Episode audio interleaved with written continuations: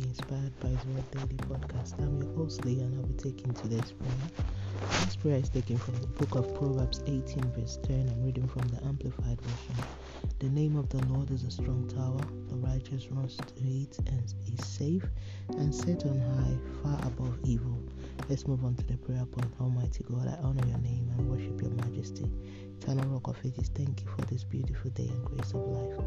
Lord, thank you for your word that daily impacts my life. Lord, thank you for your mercy and favor that speaks for me. Lord, thank you. Lord, your name is a strong tower. As I run into it, keep me safely in you. Father, make my life impenetrable for every works and workers of darkness. I decree in the name of Jesus every reason opposition against my life perish.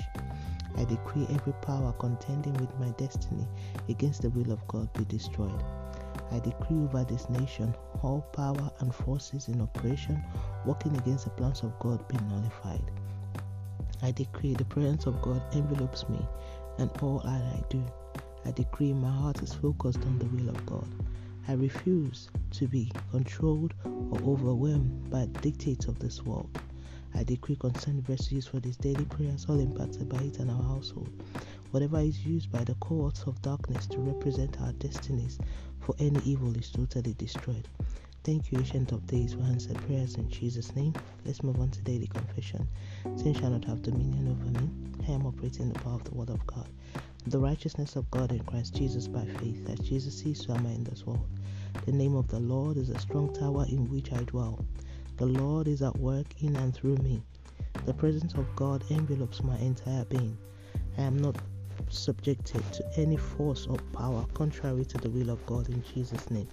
Amen. That's today's prayer from being inspired by His Word. Today is the 29th of March 2023. Oh, glory be to God. Hallelujah.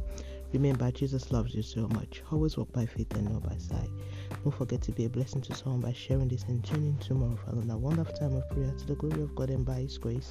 Have a wonderful day. God bless you. Jesus is coming soon.